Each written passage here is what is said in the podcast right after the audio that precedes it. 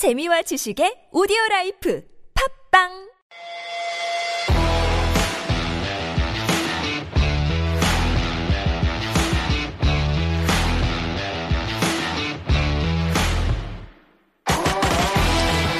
The climate that we live in has so much influence over the language that we use, and even if it is within the same language group, it could vary as well. Take Hawaii, for example. They have around 200 different words to describe different types of rain. That is incredible. I thought there was only drizzle and showers and hard rain, heavy rain, things like that, but maybe that's because I haven't experienced 200 different types of rain like the Hawaiians have. It's Saturday, November 6, 2021. I'm Steve Hatherley, and this is the Steve Hatherley Show. Track one today B, It's Raining.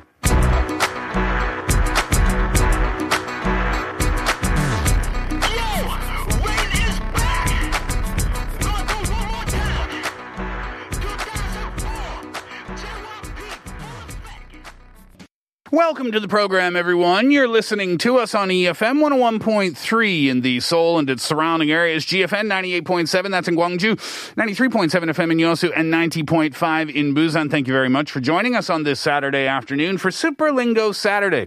And coming up in the first half hour of the program today, I'm going to talk about school. I think we all remember our school days in some way, shape, or form. How far back can you remember? How far away did you live from your school? Was it difficult to get to your school? I wonder. Probably for you, the answer might be no. But for some children around the world, it is really, really difficult. The lengths that they need to go through in order to get their education. And I have a couple of stories coming up in the first half hour of the program uh, related to exactly that topic. After 2.30, Kaylin will join me in the studio. Kaylin's going to talk about accents today and why it's so hard to lose an accent.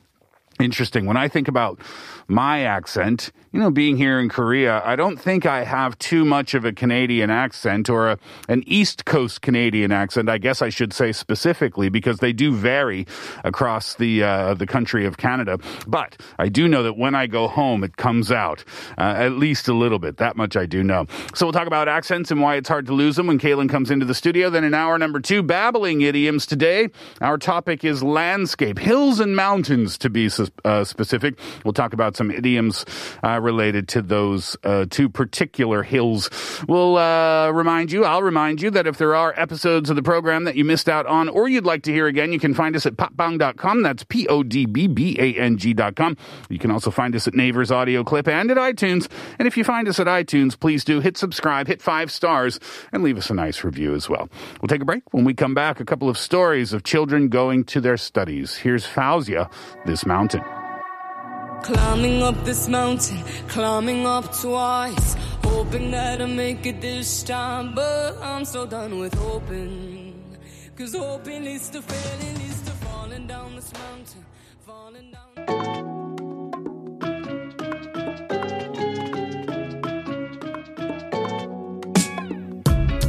I think a lot of the time uh, we take education for granted, and young students always complain about going to school. That's not a Korean thing, it's not a Canadian thing. I think it's an international thing. Maybe not truly international, though, because some students really have to go through great lengths, go to great lengths, in order to get that education. And getting online school lessons for this remote Sri Lankan village, it requires a trek of more than three kilometers. That's about two miles through dense bushes, sometimes visited by leopards and elephants. The teachers and about 45 school children in Bohitiwaya then climb a rock to access the only internet signal available. This is the whole point of the trek. Information technology teacher Namali Anuradika uses the signal to upload lessons for her students who have not been able to go to school because of the COVID 19 pandemic. The students who also live in the village make the same journey to download online lessons sent to them by their teachers. But not all have mobiles or laptops, with four or five children sharing one device. Their parents, most of whom are farmers, often accompany their children. Uh, one parent who accompanies his sixth grade son says the children climb the rock twice a day and their safety is a big, big concern. The village is in the central eastern part of the island uh, and it lacks basic amenities, and its children had been studying in a government school, but that's now closed, and that's about 16 kilometers away. In the village of Lunugala, that's about 60 kilometers away, adults escort school children to a mountaintop treehouse in a forest reserve. It's about 30 feet high and has internet access there. They take turns. This is what they do. They take turns to upload their homework and then download their lesson plans. Schools in Sri Lanka have been closed for the most part since March of 2020, and authorities say they make every effort to provide all children with access to education. But Joseph Stalin, who heads the Ceylon Teachers Union, says at most 40% of Sri Lanka's 4.3 million students can participate in online classes. The majority lack access to devices or connectivity. So the next time, if you're a student listening right now and you're complaining about going to your school, just remember that you don't have to walk about two miles or three kilometers through heavy, dense bush where there's dangerous animals to get there. Here's Miley Cyrus, The Climb.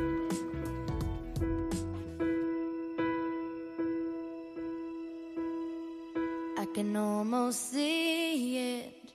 That dream I'm dreaming, but there's a voice inside my head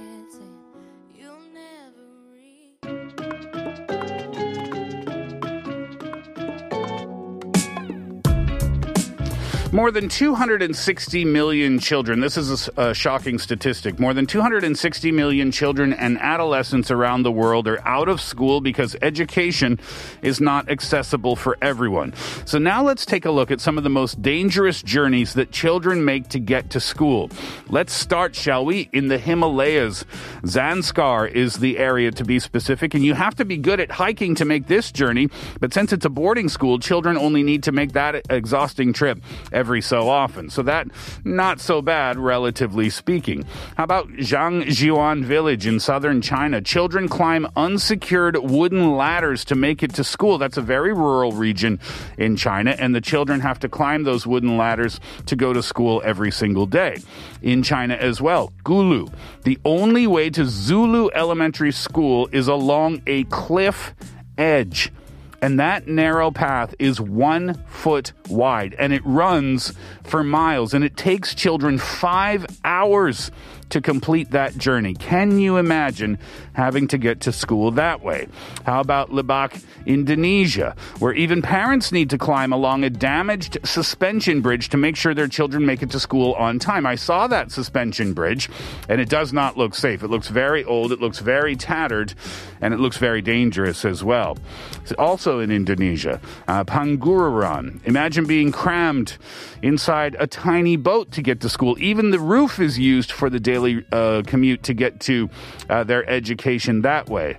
In Sumatra, in Indonesia as well, on their way to and from school, children must walk across a tightrope 30 feet above a swollen river in Padang Good balance is essential for getting to class for those students. In Delhi, in India, some children catch the bus and others hitch a lift from a horse. You can never really complain about overcrowding on the bus to work again, I suppose, if you're getting to school that way. In Myanmar, when a bus isn't an option, there's always a bull. Livestock, this is interesting, serve many purposes, including taking children to school. That I've never heard of before. Uh, in Silingkap village in Indonesia, if I'm pronouncing that village name correctly, bamboo shafts were made into a temporary bridge to allow students to cross the Siherang River. Waterproof shoes, they say, are essential there.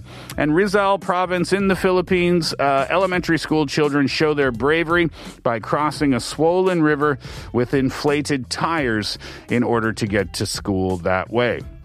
So again, we've all heard the stories. You know, maybe your grandparents said, and at least that's the the tale that we've heard throughout the years. When I was a kid, I used to have to walk three miles to get to school in the snow. This is in Canada. The stories that I heard, but yet growing up in Canada. I never had those types of difficulties. And again, I think it's something that we completely and absolutely take for granted. When we think about getting an education, when we think about going to school and sitting in the classroom with the teacher for five, six, seven hours a day or eight hours a day, we think of it as a hard task, right? But imagine if you didn't have that available to you. Would you prefer that? I can guarantee your answer would be no.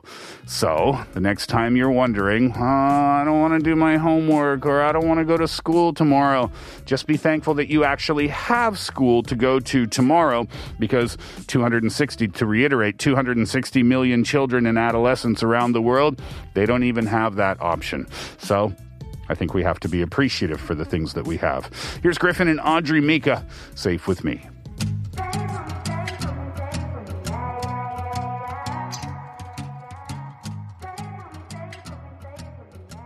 You know, I haven't thought about this in a long time, but these stories that we covered today about children having trouble to get to school, I remember how lucky I was. When I was in elementary school, my father was a high school uh, vice principal. And in Tatamagouche, where I was born and grew up until the fourth grade, the middle and high school and the elementary school were almost exactly across from each other. It was a very, very short walk, less than five minutes from one school to the other. So what I would do in the morning is I would go early and I would walk to school with my dad, and I would go to his school and stay with him in his office until the cla- his classes started. And when his classes started, that's when I would walk over to my school, which was a short uh, five minute walk. But I remember now, and I haven't thought about this for a long time. That's how I started my school day every single day from Monday to Friday. I would walk to school with my dad, hang out with him for a while, and then go off to my school. I'm really appreciative of that. That was really nice. We'll go to a break. When we come back, we pass 2.30 and Kaylin joins me in the studio. Here's Angus and Julia Stone, Santa Monica Dream.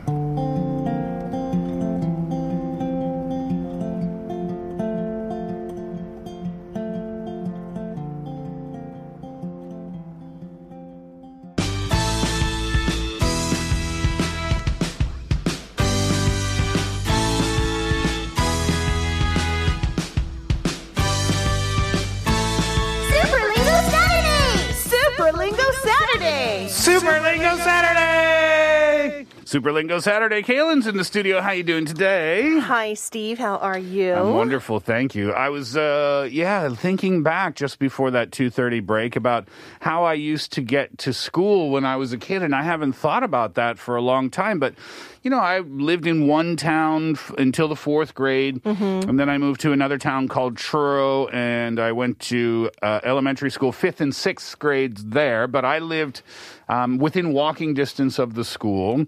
And then when I went to high school, I had middle school. I had to take a, a bus to get there, or sometimes my mom would drive me. And then in high school, it was the same thing. I had to take a bus to get there, or sometimes my parents would drive me, not within walking distance. How was it for you? Uh, when you, I, I know you went to many different schools around the world. Yes. Well, first I started school in New Zealand. Mm. I think I walked to school then. Mm-hmm. I always had like a walking buddy.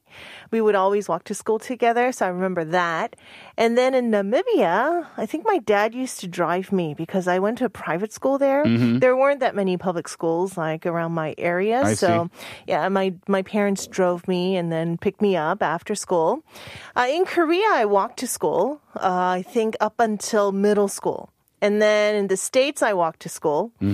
Uh, we were living uh, uh, walking distance from the schools back then. And then when I came back to Korea and I went to high school, which was far, far away, I took the school bus. But to get on the school bus, I had to wake up at 4.30 every morning. No fun. Yeah, my bus, I was like the last stop, which meant the first stop in the morning. So my bus was at like five o'clock in Mm-hmm. Oh, the morning. goodness. And then it would make like rounds and then pick up, think like 20 more kids. Yeah, but when you, I mean, when we when we hear that, we think, oh, that must have been so hard for you. But then, having listened to the stories Uh-huh. About how these children have to get to school in other parts of the world, I mean that that story from China where they have to walk miles Mm-hmm. along a one foot wide path. But that being said, at least they still have that option. 260 million, again, to mention that stat, 260 million children around the world don't have the option of education at all. So waking up at 4.30 or 5 in the morning actually doesn't sound that bad Yeah. after we think about that, right? Exactly. What are we talking about for Superlingo Saturday? Accents today, right? Accents. And you mentioned How's that. she going, Kaylin? She's going, what? What? She's going pretty good, bye. What? Going pretty good. Are you talking in English right now? I am. That's the uh, that's a that's a little bit of the East Coast Canadian accent. Oh, really? Uh, yeah, it's kind of it's slightly I, I I don't even know if I'm being fair because I haven't lived there for 20 years. So I'm probably exaggerating it a little bit.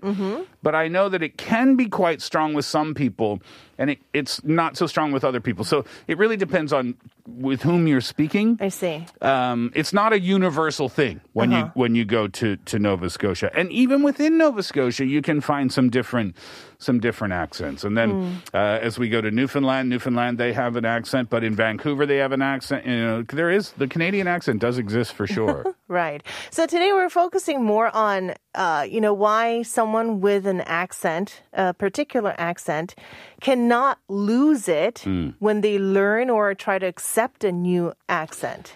So is that to say then that if I were to learn Korean, that my Canadian accent will undoubtedly and inevitably find its way into my Korean speaking? Exactly. So you will sound like a Canadian speaking Korean. Yeah. Not a Korean native speaking Korean in the beginning initially. And, it's still really hard. to this day, 20 years later. No, you've become so much better. It comes with practice and a lot of hard work. Mm-hmm. Uh, but, you know, why is it so difficult? Because we're all human beings. We're all the same, right? And if I was born in Japan, I would be speaking Japanese as a mother tongue. Mm-hmm. If I was born in, I don't know, Australia. Pick a country, yeah. Yeah, I would be speaking Australian English, Yep. right? Yep. So, why is it so difficult for human beings to learn a new accent when they already have one persistent accent? Hmm. That is kind of like the theme for today. It's another topic, I suppose, but I find it interesting too that even within the same country, yes. you can find such different accents. It's not so surprising when the country is so big. For example, mm-hmm. you know, geographically speaking, the United States is massive. Yeah. So it's not surprising that people from New York would have a different accent than people from Kentucky mm-hmm. or LA or uh, California. That that's not really that surprising because be, the distance between New York and California is actually further than some countries are separated by, right? Exactly. So therefore it's not surprising that you would find such a different accent. But when the country is quite small and you still get different accents uh, within a, a geographically small country, that to me is is quite interesting. But it happens all the time. It does, even in Korea. I mean, you know, my husband is from Busan, Mm-hmm. so he has a very heavy Gyeongsangdo Busan accent. Mm-hmm. And we kind of mentioned this briefly in a couple of episodes before, like how even within Gyeongsangdo, Busan and Daegu have like different accents. Well, you know, he calls himself a native Busan accent speaker. Uh-huh. and for me, it's so hard to kind of understand when people speak really quickly, even though I'm also Korean, right? So even within the country, and even um, for my husband, like even though he has moved to Seoul and this area, I think like 20 years ago. Yeah. Like he still has his Busan accent. He can't go to a full Seoul accent, right? So that's the topic for today. Why is it so hard to lose? Was that it? To lose your, uh, Mother tongue accent. yeah, your original accent that you grew up speaking when you're in an area, even with even in your even when you're speaking the same language. Exactly. Why is it so hard to lose that accent? We'll get into it when we come back. Here's Coldplay, Speed of Sound.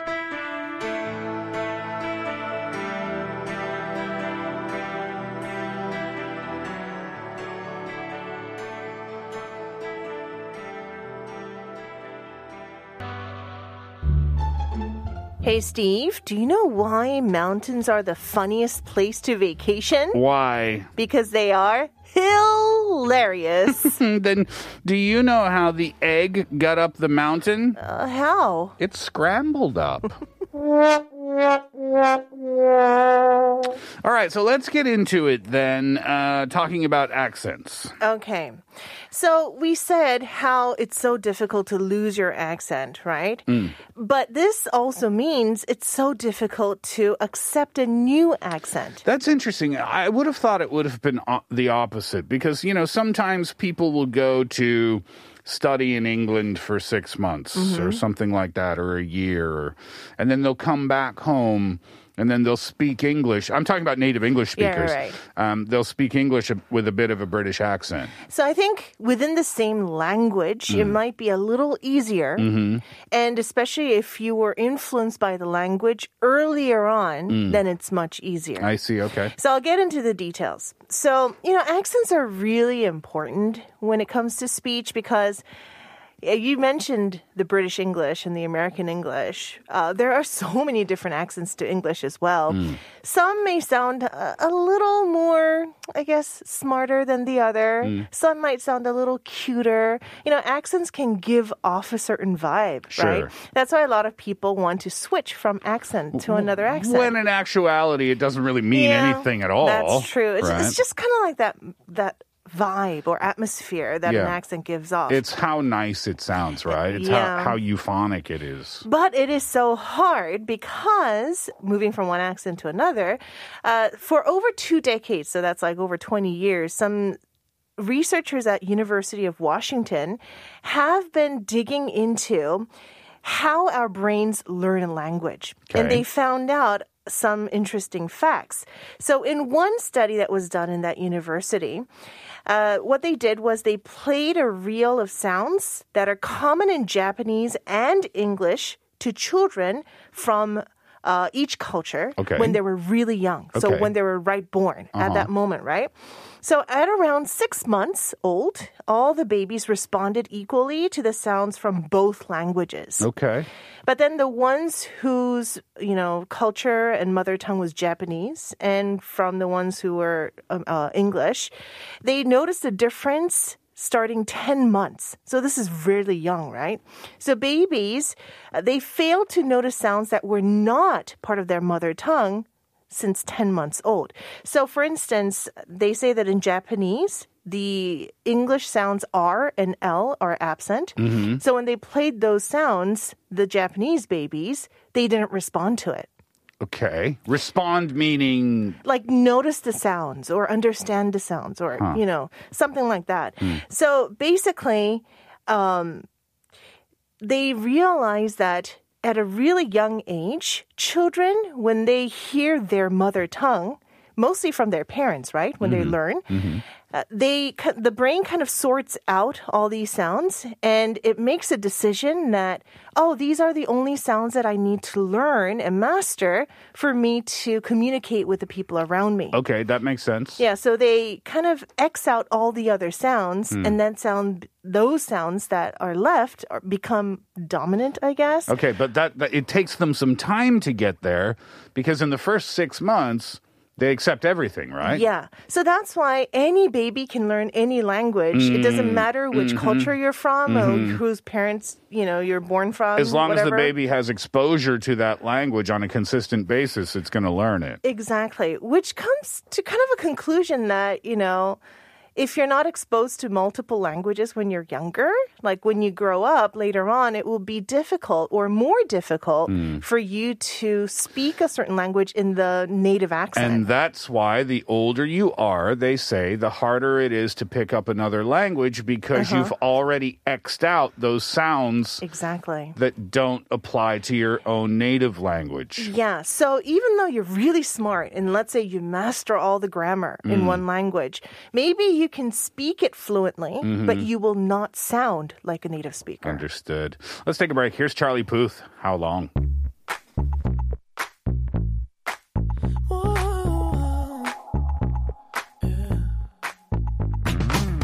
I'll admit I was wrong. What else can I say, girl? Can't you play my head and not my heart? I was drunk. There are about 7,000 languages spoken today, out of which about 840 are spoken in only one country, and that's Papua New Guinea. The runner up is Indonesia with over 700 languages, and Nigeria is in third with over 530 languages in use, but Papua New Guinea has the most languages in use in the world today. I think what we're talking about here, we can apply the example of martial arts as well. Eh, Let's say that you learn um, Taekwondo for 25 years and you're a triple belt, black belt or eighth degree black belt, and then you're going to learn a for a foreign Yeah. uh, martial arts, right? Well, inevitably, you're going to take you're going to take the things that you've learned from Taekwondo, Exactly. and you, when you're practicing that new martial art, it's going to come out. It's impossible for it not to because you've already learned it. It's what you know. It's kind of like your native language. Same thing when with speaking, right? Mm-hmm. Yeah. you're going to apply quote unquote bad habits, if Mm-hmm. you will, uh, to the new thing that you're learning. But there's nothing you can do about that. But with babies, they don't have anything to go. They don't. They're not pulling anything from a previous experience, Right. Language experience. So therefore, everything is new, and that's why they can accept everything. Mm-hmm. So I think, you know, if I were to give a little bit of advice for parents, uh, you know, when your baby's really young, just play them, you know, all sorts of different languages in the background. So even though their mother tongue and the most of the I guess languages that they are learning mm. is Korean, mm. you know, so that they can have like access to different sounds when they're really young, whether they understand it or not. Hmm. I think that's very important. Yeah. Yeah, and then I found on the on a website, an English learning website, how to get rid of foreign accent in English in five easy steps. Oh, so if you're learning English and you want to lose your accent from your Uh-huh. native tongue and have a native English speaker accent. But again, a native English speaker accent could be British, Australian, could be American, but within America, it could be New York, it could be Texas, it could- Exactly. right? It could be Canadian. There's lots of choices there, right? So- Scottish and So number one was choose your accent. Oh, okay. yeah, Yep, so it said five easy steps, Yeah. but you know, I, I read through it. I was like, oh, it doesn't sound too easy. But anyhow, Mm-hmm. so number one, you have to choose your accent because according to Steve and you know, according to everyone, there are so many different accents in the world, Hmm. right? And then number two, within that accent, watch and listen to everything in English. Okay, yep. Number three, you have to listen carefully because number one, English is a very musical language. So it's really important to work on the sounds and on the intonation and everything if you want to sound native. And then four, this is, I think, the most important part. Say everything aloud. Yeah, right. I agree with that. Yeah, and I think uh, for me, like I would go as far as recording myself and then comparing the same recording with this with a native speaker. Good idea. Yeah, yeah. And then five, take every opportunity to talk. Now, this can be very difficult because we are living in an environment that's more Korean Sure. than English. But, you know, if you find ways to do it, my advice is pick a, a TV series or something, right? And then be one character and then memorize all the char- the lines for that particular character. And then play the TV series and then, you know, pretend you're the actor Yeah. and then say everything when the actor says it. Just don't pick the Simpsons like Ho- Homer Simpson. No, You- no. You walk around saying "Go" all the time. Uh, we'll wrap up the first hour there with Ed Sheeran's "Sing."